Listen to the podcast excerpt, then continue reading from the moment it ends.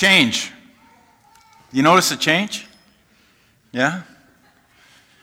Boo. It's funny. So, uh, so I put it on Facebook and, uh, you know, to shave or not to shave? That is the question. I, and I never thought, I never thought I'd do these because they bug me, these Facebook and Instagram, you know, vote yes, vote no, you know.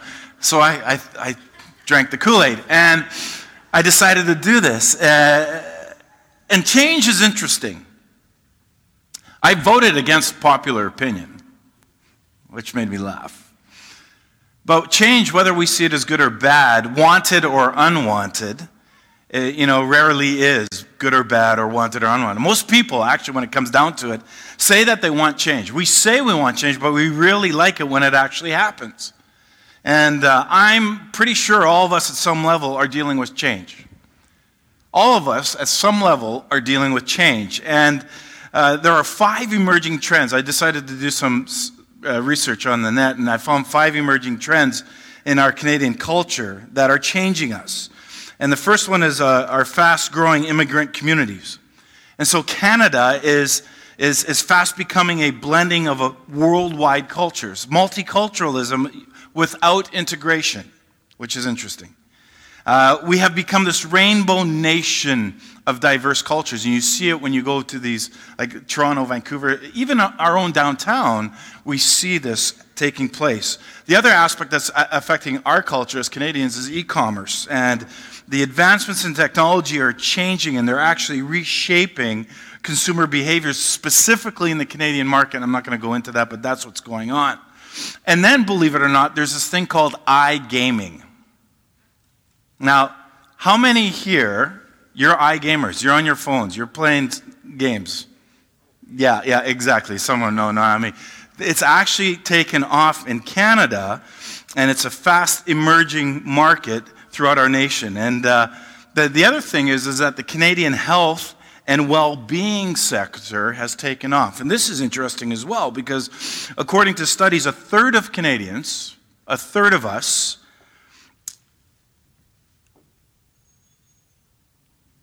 are prepared to pay a premium for health enhancing products. You want to make money, make health enhancing products. And so there's a shift in our culture towards a wellness and a, more Canadians getting active. A new fitness culture is developing within Canada with health monitoring equipment uh, uh or uh, uh, equipment. We have our mobile apps that we can take with us ever. And all of this stuff is actually more prevalent than ever before in our culture. And here's the final one. Here's the kicker. Did you know that soccer in Canada is the most popular sport in terms of overall participation? Isn't that crazy? Uh, well, no, I shouldn't say it that way, but it should be hockey. But it, it's soccer. That's, that's how we're moving.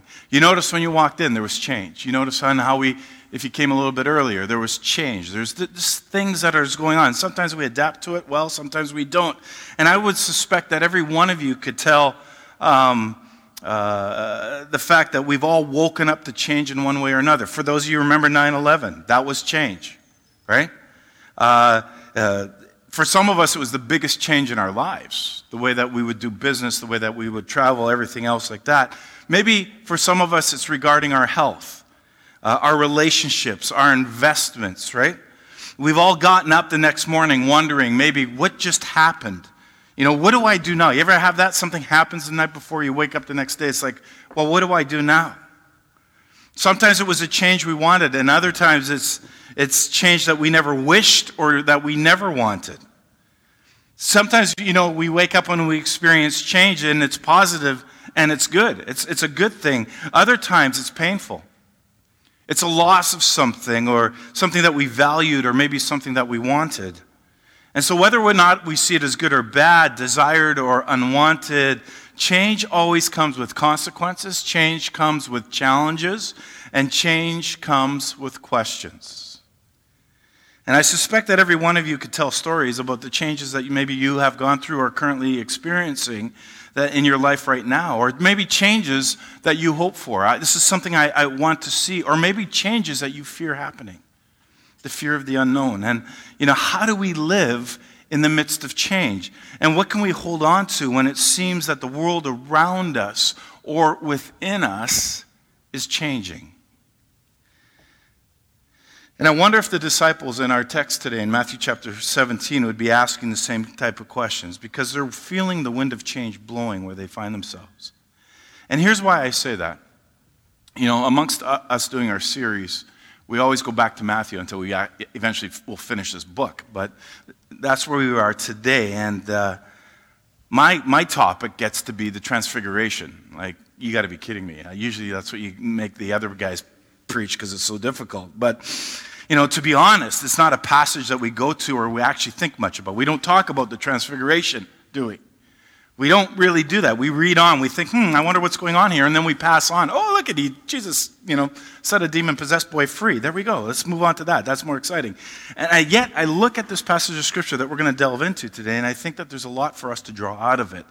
And that we can draw from these events in life and ministry of Jesus and what it means to him, what it means to the disciples, and what it means to us. How do you see Jesus? How do you see Jesus? Let's pray. Father, I thank you for your word that speaks to us about you, about your truth, about the gospel of your Son, that speaks to us of things that we would never figure out on our own, that speaks to us of life. Now open our eyes, open our hearts, and indeed help us to do the good work of turning aside every stray thought, every distraction during this morning. Let our hearts be good soil to receive the word implanted by you, to leave it there, and to then go out and produce fruit. Fruit in keeping with the truth of Jesus. Hear us, Father, as we make our prayer. In Jesus' name, amen. So, Matthew 17. Open your iPhones, pull up that scripture, have it in front of you. Jesus is ta- ta- taking Peter, he's taking James, he's taking John, just three of his disciples. He's taking them up on a mountain.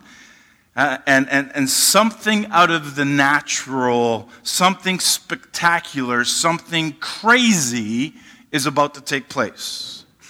You've maybe heard the experiences, uh, the, the, the phrase mountaintop experiences. We, we have these mountaintop experiences. Well, this is what's going on here. It's often used to describe those monumental experience in our, in our lives, and uh, maybe in, in moments of faith. Uh, uh, things that are instrumental in shaping who we are are pivotal in some respects in our understanding of who God is. We have these mountaintop experiences. Generations have celebrated those moments and, and cherishing them and longing for more. And we do. We want to go back to those times. We want to go back. Maybe it was a youth camp. Maybe it was some sort of uh, uh, uh, service or gathering that you were at. Maybe it was a speaker. You've had an encounter. We want to go back to them. And some people actually go onto these pilgrimages and to find them. Sometimes they go to literal mountaintops all around the world to have some sort of experience. And these experiences, they, they dot the topographical maps of, uh, of our faith, uh, and we see them as, in our journey, as something that is tangible, something that is palatable in the moments of our lives. It was real. It was life changing. It was earth shattering. It was shaking to our core, however you describe them. Strange things, though, happen on the tops of mountains when we read Scripture. This is where we find ourselves. The Bible says, when you're reading the Bible says somebody's going up on the mountain, look at man, something's about to happen. We see that throughout all of Scripture. And at the mountaintop, the travelers usually have this all encompassing God who surrounds them. We sang about that earlier today, isolating them from the world as they know it, offering them guidance and, and words of direction and comfort. And it, it, it all goes out there. We look in the Old Testament, there's this guy named Moses. You know, God comes in this fiery cloud of splendor. He provides that foundation on which the Israelites were to build their lives. The Ten Commandments, it happens on a mountaintop. those tablets of stone that, that contain the laws and the commandments. You keep on reading throughout the Old Testament, you come to 1 Kings chapter 19, again, Mount Carmel. In front of a crowd of people, Elijah, he challenges the prophets of Baal. They, they basically have this, this, this, uh, this fight going off, this, this challenge. And Elijah demonstrates for all to see that Baal is not a God at all, but he serves the, the only living true God. And of course, Jezebel, the wife of King Ahab at the time, the one who was responsible for bringing in the, the worship of this foreign god, uh, she's now exposed as a fraud because her prophets all lose. And she sends a messenger to Elijah to let him know that she's put a contract on his life. So he panics and he's depressed and he's terrified and he runs. And God sends him to Mount Sinai. He says, Go there, wait for me. And uh, stand basically in the same place where Moses was. And Elijah stands there. And it's cool. If we read the scriptures, it says this And behold, the Lord passed by, and a great strong wind rent the mountains and broke the rocks into pieces before the Lord, but the Lord wasn't in the wind. And after the wind, an earthquake, but the Lord wasn't in the earthquake. Now you got to imagine here, this guy is sitting here in these mountains, and there's this wind, and there's this earthquake. And after the earthquake, a fire. Was it lightning? Not sure, but there was a demonstration of power. And the Lord wasn't in the fire, and after the fire, there was a still small voice. A mountaintop experience. And each of the stories that we look at in the Old Testament, the individuals experience a radical transformation. They meet with God, something happens. Moses returns. Scripture tells us his face is a shining complexion. It ref- almost reflects the very face of God, so to speak. Elijah hears the voice of God in a whisper, and after witnessing that demonstration of power, he is totally encouraged that God is with him, and he goes out and he connects with a, a, a young man that he's going to now train to be in the prophetic ministry. Now we read with Jesus here in Matthew that Jesus is transfigured, the Bible says, before them, and his face shone like the sun, and his clothes became like as uh, light. And so that Greek word there, transfigured, is well known by us. We use it sometimes, mostly in biology, but it's metamorpho. We get our word metamorphosis from there. The word that, that describes a complete change of form and substance. And so, for example, you know, we use it to describe uh, changing from a caterpillar to a butterfly. But here we have a complete change in the appearance and form of Jesus. We don't spend a lot of time on this because it's weird. We don't understand it. And so we pass over it, and this, his appearance or his form is changed in the presence of his disciples. And so it's being documented, it's being written, and it's not just in Matthew, we see it in a couple of other gospels, but he's now brighter than light, and he's revealing his true glory to these other three, his three closest buddies. And scripture goes on and it says this it says, uh, um, and behold, there appeared to them Moses and Elijah talking with. Now, not only is Jesus sort of lit up, all of a sudden Moses and Elijah show up on the scene, and Peter says to Jesus, Lord, it's good we're here. You got to think country hick sound. Now, if you're country hick, you get it. Now, here it is. So, if you wish, he goes on, I'll make three tents one for you, one for Moses, one for Elijah. He's still speaking when this is coming out of his mouth.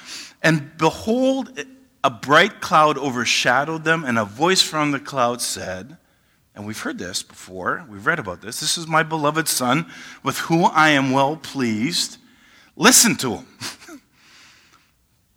when the disciples heard this, they fell on their faces. They were terrified. Why? Because they heard the voice of God just booming out. But Jesus came and touched them, saying, Rise and have no fear. And when they lifted their eyes, they saw no one but Jesus only. So something was taking place. They, it was visual, it was audible, next thing you know, they're face down on the ground. And Jesus says, Hey, get up. And as they were coming down the mountain, Jesus commanded them, Tell no one the vision until the Son of Man is raised from the dead. If we go back in Matthew, we see that Jesus took time with the disciples, with Peter, John, and James, before he goes up the mountain. And he tells them and the others that he needs to suffer and die and be resurrected on the third day. As a matter of fact, he's saying this quite a bit to them, but it's not registering. So Jesus is being kind of a Debbie Downer with his best buddies. And now, in the time that they probably need encouragement, they're probably thinking, Jesus says, I got to suffer, I got to die, but I'll be re- resurrected on the third day. They're having a problem with the concept of the resurrection. They're understanding the suffering and die, but they're just not putting it together. They needed some sort of encouragement. And so this amazing experience actually takes place and it's documented. It's a mountaintop experience.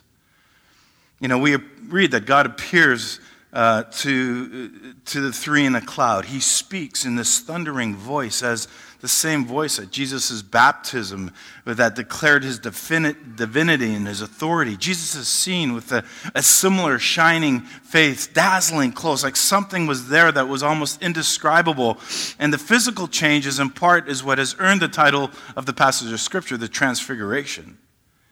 And it signifies that in the story, things change not in small, subtle ways, but in transforming ways that literally alter our very appearance. And some of you today, you need to hear that hope. Some of you today need to hear this. You need to hear things change. You understand that? Some of us come, we need to have hope. We need to hear that things can and do change.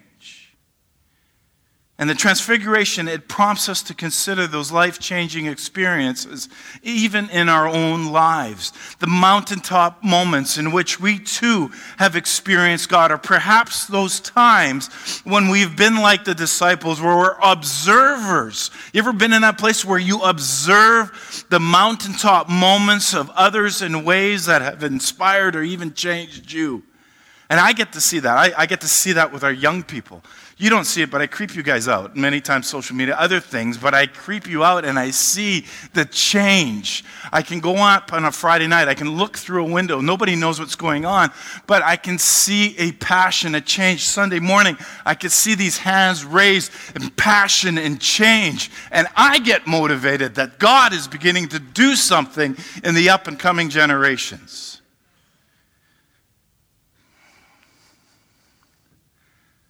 For me when it comes to thoughts of change and inspiration and how I've been inspired by others changing, my thoughts immediately go to all the different types of people around the world that I've had the privilege and honor of eh, being introduced to in Indonesia and in Ecuador and Russia and Ukraine. My first trip to Russia was back in 1991. The Soviet Union was in major financial crisis, and the Communist Party promoted a set of policies regarding the reconstruction of both the political and the economic system. It was called perestroika or glasnost, uh, depending on which side you're on. This is your history lesson for today. And so basically, what happened is that the Soviet Union, being in trouble, opens its doors to the West and so we, as pastors, were able to go now to the former closed behind the Iron Curtain. The doors are now open. And we were able to go and we were able to bring with us free Bibles, to hand out Bibles, literature about Jesus. We were able to preach openly without any fines, without any prosecution or any persecution. It was what it was. And it was an eye opening experience. And I remember immediately for me falling in love with a culture, with a language that was so strange that I grew up with but it was strange. I fell in love all over again. The sights, the sounds, and most importantly, the people and the ministry and the heart and the passion of the believers that were there. Some Christians began to consider how they could be faithful to Jesus Christ in a continent where the majority of the population actually suffered from poverty and social exclusion. And they did that in the face of corruption and persecution. And I'm so touched by the energy and the enthusiasm of the, uh, by the, the, ministry at that time. And I, I jumped at the chance to serve the best that I could. being able to teach and to preach is one thing. But to experience worship, maybe in a language that I don't understand, but worship with other believers, worshiping and watching them worship with their whole being. And many times it was an indescribable moment. It was a holy moment. I'll never forget, never forget. In one of the towns that we were in, the, they sent out a team of young people ahead of us, and the young people would stand on the corners and they would sing songs, they'd do poetry, they would invite people to hear the Canadians in the theater that they would rent to come and preach and come to hear about Jesus, come to hear about God. And again, you're talking a closed, closed country at the time. And every, every place we went to, there was not a seat available. And I'll never forget being coming back and we came back to a, the local church and we, we sat with the young people and uh, we did communion together. And I watched, I watched them weep when they were doing communion. And how they looked at the price that was paid for them and their passion and everything else just oozed. And I'll tell you, that was a holy moment that I watched from an outside that, that, that was life transforming for me. Never mind them. And you, have you had any of those moments of which I speak? Have you, those holy moments when the presence of God is so rich and so thick and so tangible? Whatever word you want to use to describe it, so life changing. And, and, and I, I think back of our times going back, and, and, and, and each day is literally filled with moments where I can see God's hand at work. Hearing stories on how the church survived under persecution. Listening to people who, who traveled hours, even days, just so that they could sit and learn together in the same room seeing how genuinely excited that others were about the opportunity to deepen their understanding of the Bible, to deepen their understanding of the church. Many were already serving as pastors, and some for years without any formal education. One man, through an interpreter, recounted on how the water cannons came into their gathering, into their church service, and started shooting water at the congregation to break them up. They would gather in the forest. The secret police would come with their water cannons. The whistle would go off, and they would now know that they're all in trouble. They now know as a church they've been exposed, and what they would do is they'd take the women and children and they would push them into the center to protect them. The men would then stand on the outside with their backs to the cannons, lock arms, just to protect the women.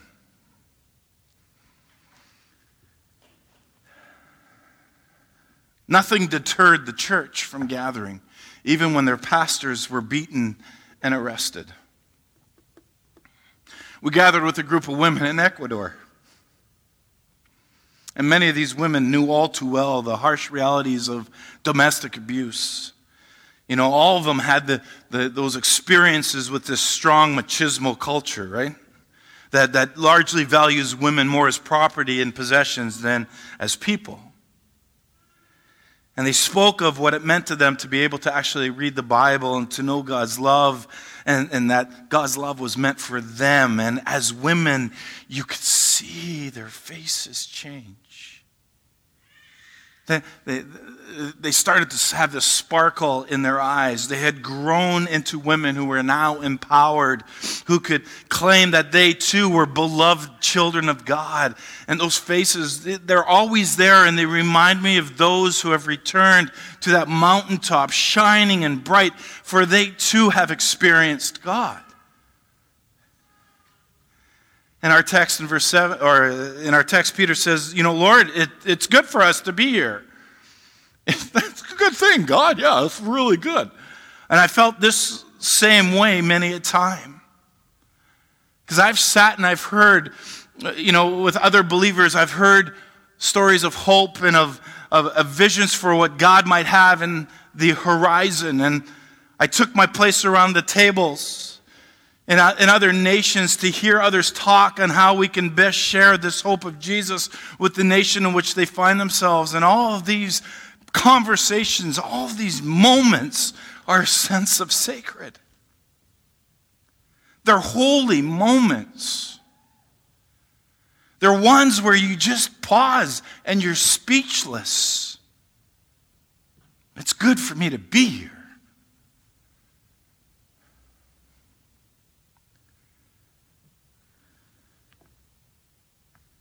And you recognize that you're in the presence of God with new friends and old friends. It's amazing. And I can go on with stories. And it seems that almost every one of my trips are surrounded by the illustrations of God's presence.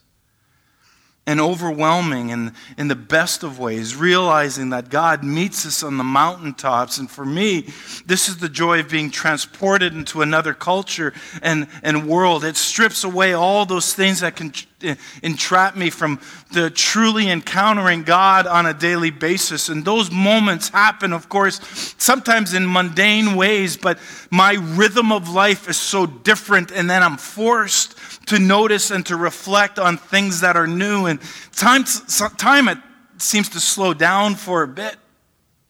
Even when you have a full schedule of activities, and I'm more aware of the swirl of colors and sounds and sights and smells that infiltrate my senses, and you, you just see what's going on. And I admit it's always hard to leave when the time comes. As much as I miss my family at home, I, and I actually miss my own personal regular routine, that's a whole nother story.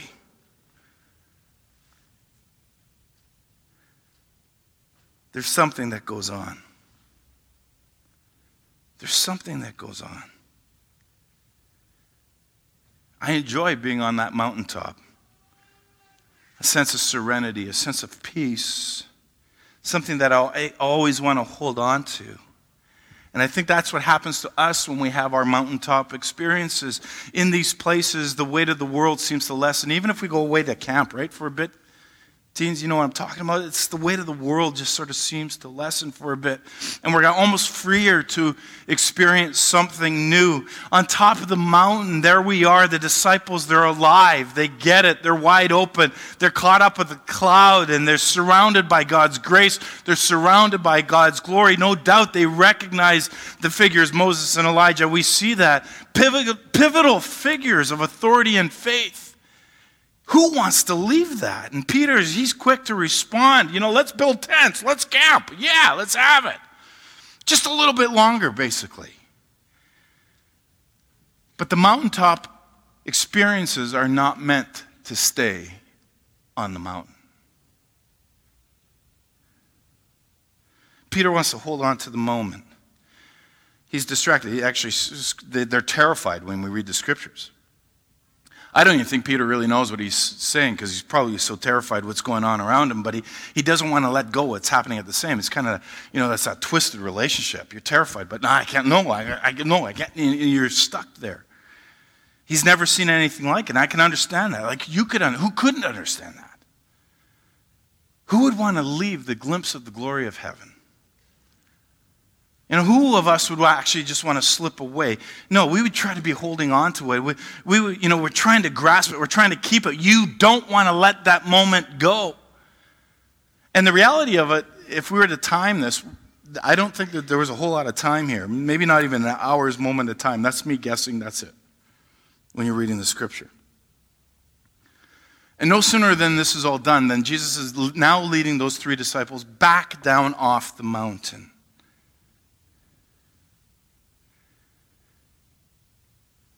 And where are they going? They walk into the realities of a fallen world. They have this mountaintop experience. They begin to walk back down. And they're reminded that they're in a fallen world real quickly. There's a demon to cast out that reminds them of the reality of daily spiritual warfare. Their friends are frantic because their friends uh, realize that they're insufficient. If you keep reading, you'll know what I'm talking about. They, they, they're faced with this need to understand that prayer is, is work. It's, it's much more work than what we want to put into it. And there's a lot of labor that, that's required for us to do. And if you keep reading in Matthew 17, you'll notice they're coming off this mountaintop. Not only is this issue with the demon possessed boy, but there's also this issue with the lack of faith and prayer. But then there's also this other issue, this nagging, persistent unbelief that's always there, causing us to ask the questions is this like real? Grim realities, hard realities real living that pushes the thoughts of the mountaintop far, far away. And what happened, maybe, maybe that really didn't happen. Maybe that was just a dream. Because now we're walking in reality again. But I want you to see this. That's the point of the transfiguration. Life in the world as we live it every day is not the whole story. Are you tracking with me on this? There's reality beyond what we see or recognize. And I'll say this it's glory beyond all words. In the Chronicle of Narnia series, C.S. Lewis places the Christ figure, Aslan, on the top of a mountain for his final words, and he says this He says, Here on the mountain, I have spoken to you clearly. I will not often do so down in Narnia. But here on the mountain, the air is clear, your mind is clear. As you drop down into Narnia, the air will thicken. Take great care that it does not confuse your mind, and the signs which you have learned here will not look at all as you expect them to look, but when you meet them, uh, when you meet them there.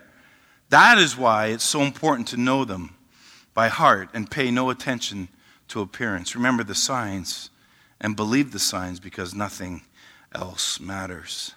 And on the mountaintop, God gives us signs. He gives us the inspiration to go into the journey ahead. And it's change, people. It's change.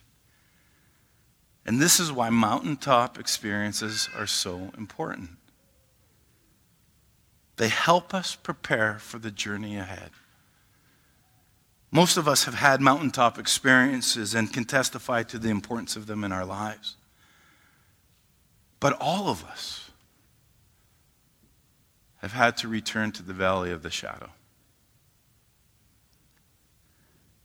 And it's at both places and all those places in between that Jesus is there.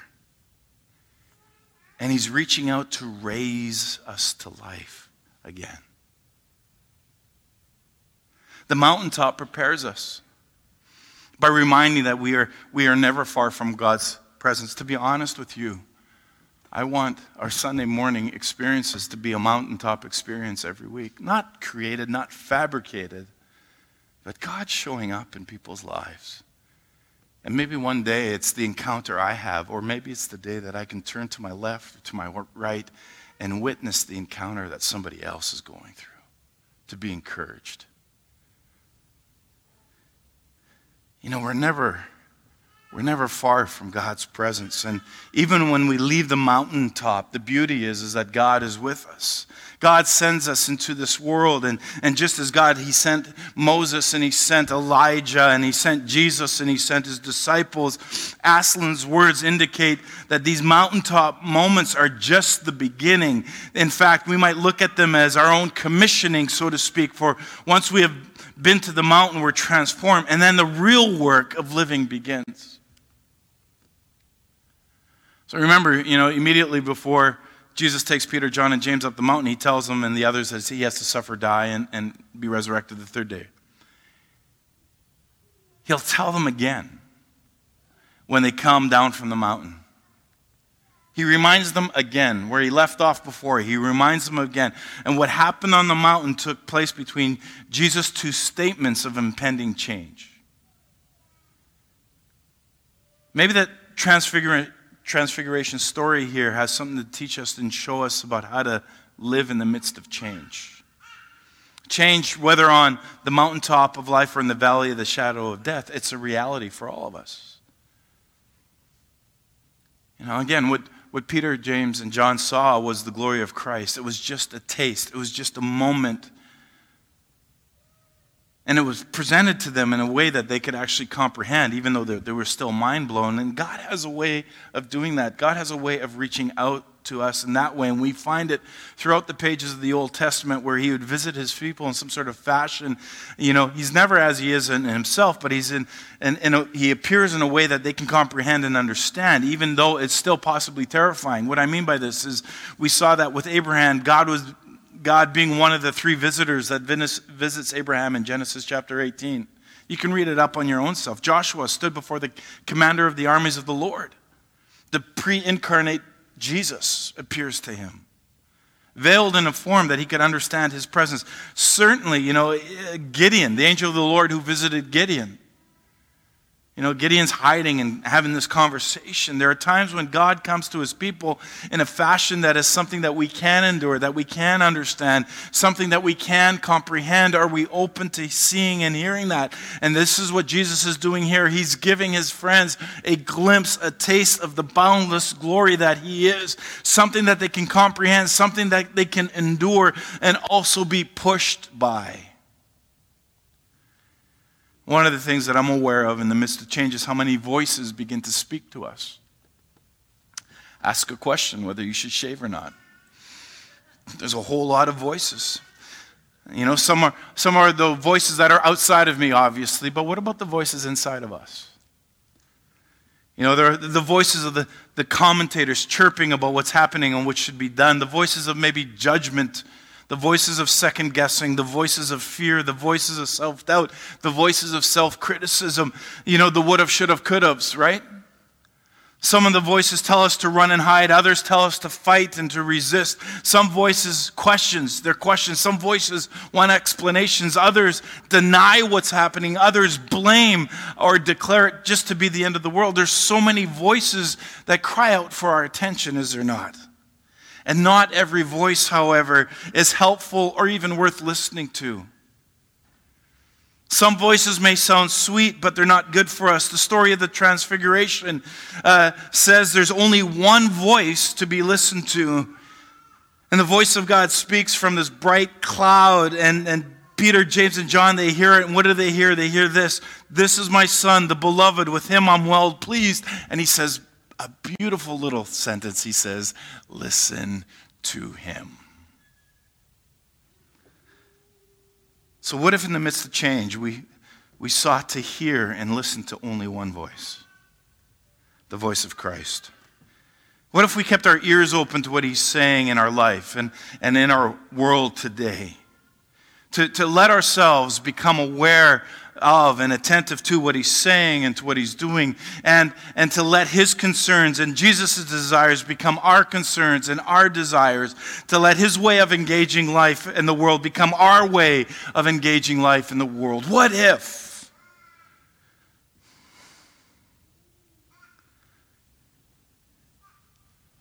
And that means that whatever change would come upon us wouldn't have the final word. There's another voice. And Jesus is always speaking a word louder and, and, and larger and more powerful than all the other voices.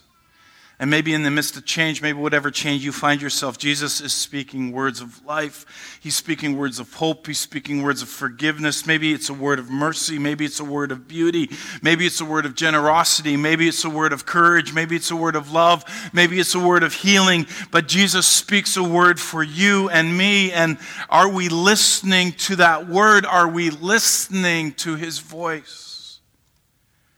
And I suspect that we've all faced change that has caused us to stumble or fall, maybe even paralyze us, or, or maybe something's happening and you're just totally overwhelmed. Again, this is not about whether the change is perceived as good, as bad, or wanted or unwanted. It's about regaining our balance and getting our feet back underneath us. It's about stepping into new life when we're not sure what that looks like or, or if there, there really is new life waiting ahead of us. It's taking that step of faith. You know, the three disciples, they fell to the ground. They're overcome by fear. T- Jesus touches them, says, Get up.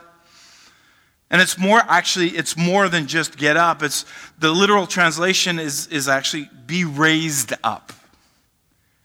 Be aroused from your sleep of death, basically, is what it said. Even resurrected. And again, Matthew uses that very specific word throughout the gospel be raised, not just get up, be raised up. And so Jesus comes to us in whatever circumstances of change that we find ourselves. He touches us and he says, Look, get up, be raised. Maybe that's the hope you need to hear this morning. It's the promise that, that life has changed. It's not ended, it's changed. And somehow new life is hidden in that midst of change, that metamorphosis. And even when we cannot see it or do not believe it, God uses the changing circumstances of our lives and the world to bring us into new life. And I'm not suggesting that God directly causes change to come upon us. I'm suggesting that God never wastes a chance to draw new life out of us. And most of us, I suspect, live with some sort of fear. Because change often brings about fear fear of losing what we love, fear of losing value, fear of desire. Sometimes it's the fear that comes along with getting what we want. Now, what do I do? And so, in the midst of change, Jesus says, Don't be afraid. And he speaks to the heart of the human condition. There are words that we need to hear that when we are raised up back on our feet. Maybe that's what you need this morning. And his words don't magically eliminate our fear. No, instead, they are a call to take that first step into a new and changed life, despite of or in spite of fear. They are the assurance, you know. Once again, that change does not have the final word, Jesus does.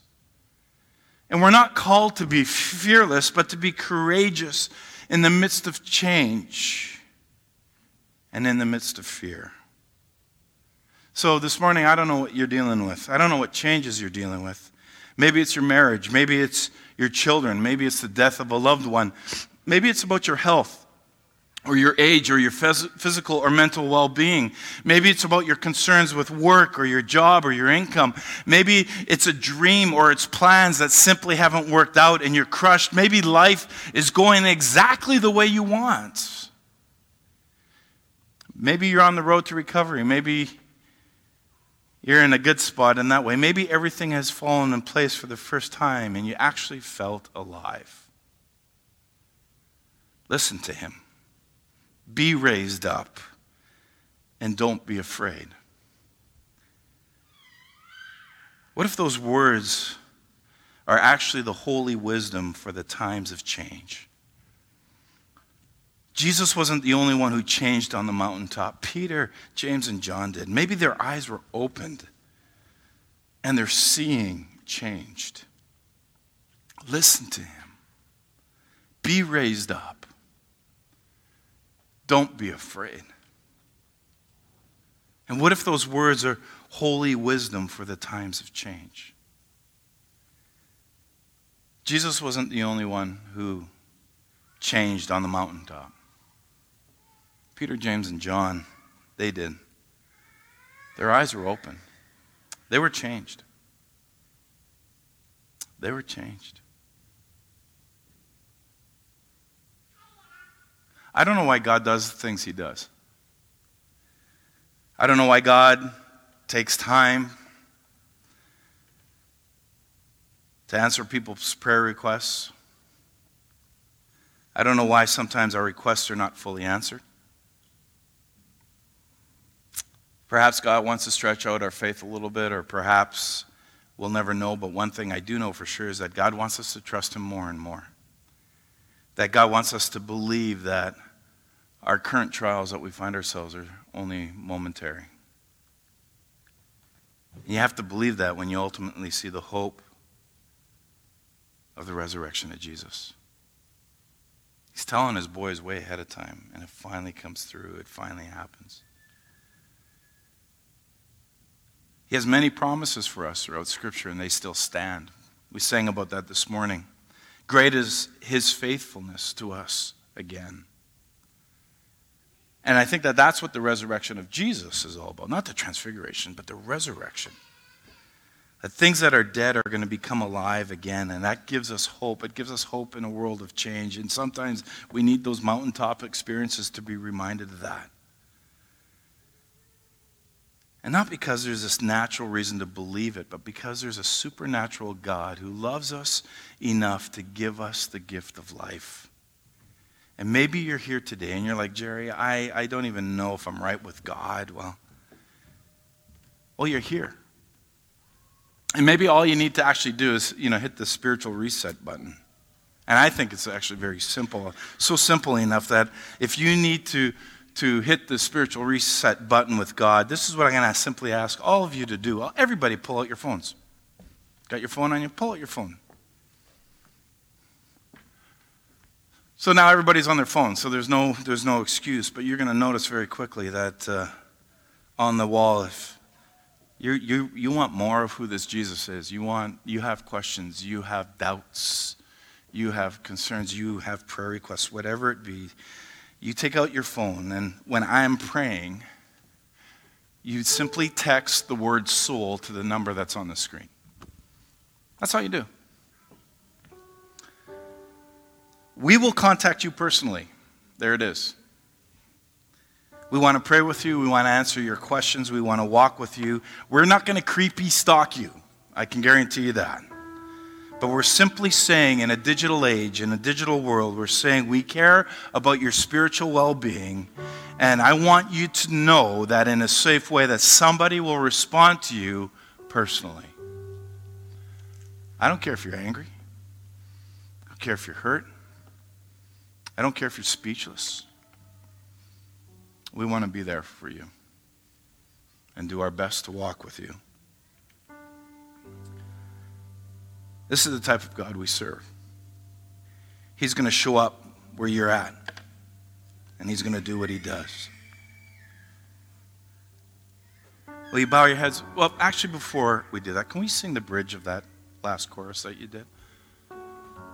Can you just, as you're sitting here, can we just reaffirm. So, a lot of our songs are affirmations, they're reaffirming things that we already believe. And many times we need, as we sing in corporate worship, we need to be reminded of these things. There's one thing about proclamation how great is our God, but there's a whole nother thing about affirmation who He is in our lives and how we see Him. I'm going to pray. If you need us to reach out to you, simply text the word soul. We'll do it. It may not be today, it will sure be tomorrow. Let's pray. Greater God, we cannot begin to imagine all that you are, all that you've done for us, and each day is a new chance. A chance to put behind all that we were, to look ahead to all that we can be. And so, Father, maybe it is time that we stop trying to put everything into your hands and to use the two you gave me. Thank you for the blessings that you have added to our lives. Forgive me, God, for complaining and grumbling about maybe things I don't have, and help me to focus my heart of, of, of what is good and what's going on in our life. I know all things come from you. Will you take what is good and what is bad and make them work together? Father, just help us to believe when it's hard. Help us to trust when it's difficult. Help us to see that you are guiding us every step of the way. And Jesus, forgive us, renew us, and lead us that we might experience your powers starting today and for the rest of our life. God, help us with a mountaintop experience to be prepared when we descend into the valley. Knowing that there's always going to be another place where you're going to reveal yourself. Why don't you stand with me, please? In ancient time, the one who blessed extended his hands for a blessing. Those receiving the blessing did likewise. Soul Sanctuary, go into the world in peace. Have courage this week and hold on to it, what is good and return no evil for evil especially on our highways. Encourage and support the weak, help the suffering, honor everyone, love and serve the Lord, and rejoice in the power of the Holy Spirit is my blessing on you today. Amen. And be blessed. And next week we talk about kids.